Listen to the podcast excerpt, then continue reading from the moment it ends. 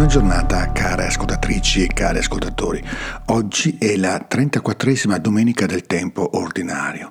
È l'ultima domenica dell'anno liturgico e la Chiesa celebra oggi la solennità di Gesù Cristo, Re dell'universo.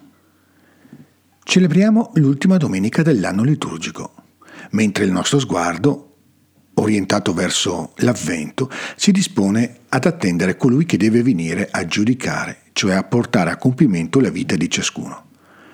Un anno termina, ma anziché condurci in una fine, ci sollecita a contemplare un fine. Più che indurci a fissare lo sguardo su una conclusione, ci suggerisce di pregustare un compimento. Quel compimento che San Paolo annuncia ai Corinzi a suggello della sua riflessione sul mistero pasquale di Cristo, il quale deve regnare fino a porre tutti i suoi nemici, ultima dei quali sarà la morte sotto i suoi piedi.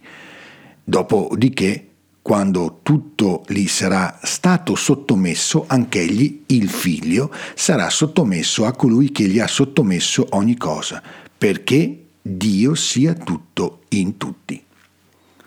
Ascoltiamo attentamente questo linguaggio. Non può che sorprenderci. In una domenica nella quale la liturgia ci invita a celebrare la regalità di Cristo, è stupefacente constatare quante volte risuoni in queste poche parole l'immagine della sottomissione. È un termine che suscita in noi molto fastidio, al pari dei vocaboli che gli si contrappongono anch'essi martellanti in questa domenica, regalità, signoria, potere. Il fastidio viene proprio dalla loro correlazione. Un re è colui che sottomette gli altri a sé e al proprio potere. Coloro che stanno davanti a un re si pongono in un atteggiamento di sottomissione e di sudditanza. Un re è tale perché ha dei sudditi sotto di sé. I sudditi sono tali perché hanno un re al quale sottomettersi, almeno nelle nostre concezioni mondane. Dio invece capovolge questa logica. Egli regna non sottomettendo altri a sé, ma al contrario sottomettendosi lui stesso agli altri nella logica del dono di sé e del servizio, della vita sempre di nuovo gratuitamente offerta. Il figlio è colui che si sottomette al padre. Il padre a sua volta sottomette al figlio ogni realtà, ogni persona, ma per essere, afferma l'Apostolo, tutto in tutti. Dunque, non per esercitare un dominio che opprime e assoggetta, ma per donarsi come principio di vita eterna e di libertà compiuta a tutto ciò che ha chiamato all'esistenza. Questo capovolgimento paradossale emerge nella sua sconcertante bellezza dall'accostamento tra la prima lettura tratta da Ezechiele e il Vangelo tratto dal discorso escatologico di Matteo. Di fronte alla inadempienza dei pastori del suo popolo è Dio stesso a promettere io stesso cercherò le mie pecore e le passerò in rassegna. Garantisce in particolare di avere cura della perduta e della smarrita, della ferita e della malata, senza però trascurare la grassa e la forte.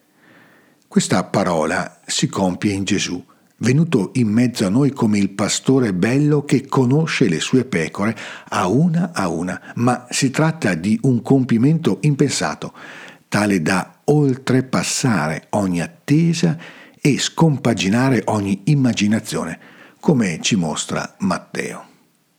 Infatti, il pastore viene a giudicarci ponendosi egli stesso tra le pecore e proprio tra quelle più deboli e scartate, bisognose di tenera cura. Colui che ci giudica lo fa identificandosi con i fratelli più piccoli che possono dirci mi hai dato o non mi hai dato da mangiare, quando avevo fame. Regna sottomettendosi lui ai gesti della nostra compassione. Incontriamo qui il vero criterio di appartenenza a Gesù. Possiamo riconoscere la sua regalità solo a condizione di saper riconoscere su di noi la signoria del fratello più piccolo e del suo bisogno. Questa pagina può impaurirci o scoraggiarci per l'alto tenore delle sue esigenze, ci offre però una grande consolazione.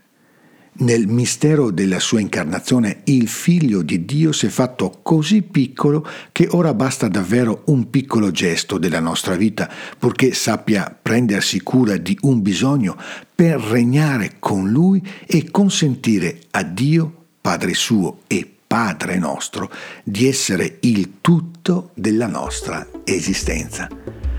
Buona domenica di Cristo Re dell'universo. Ogni bene nel Signore.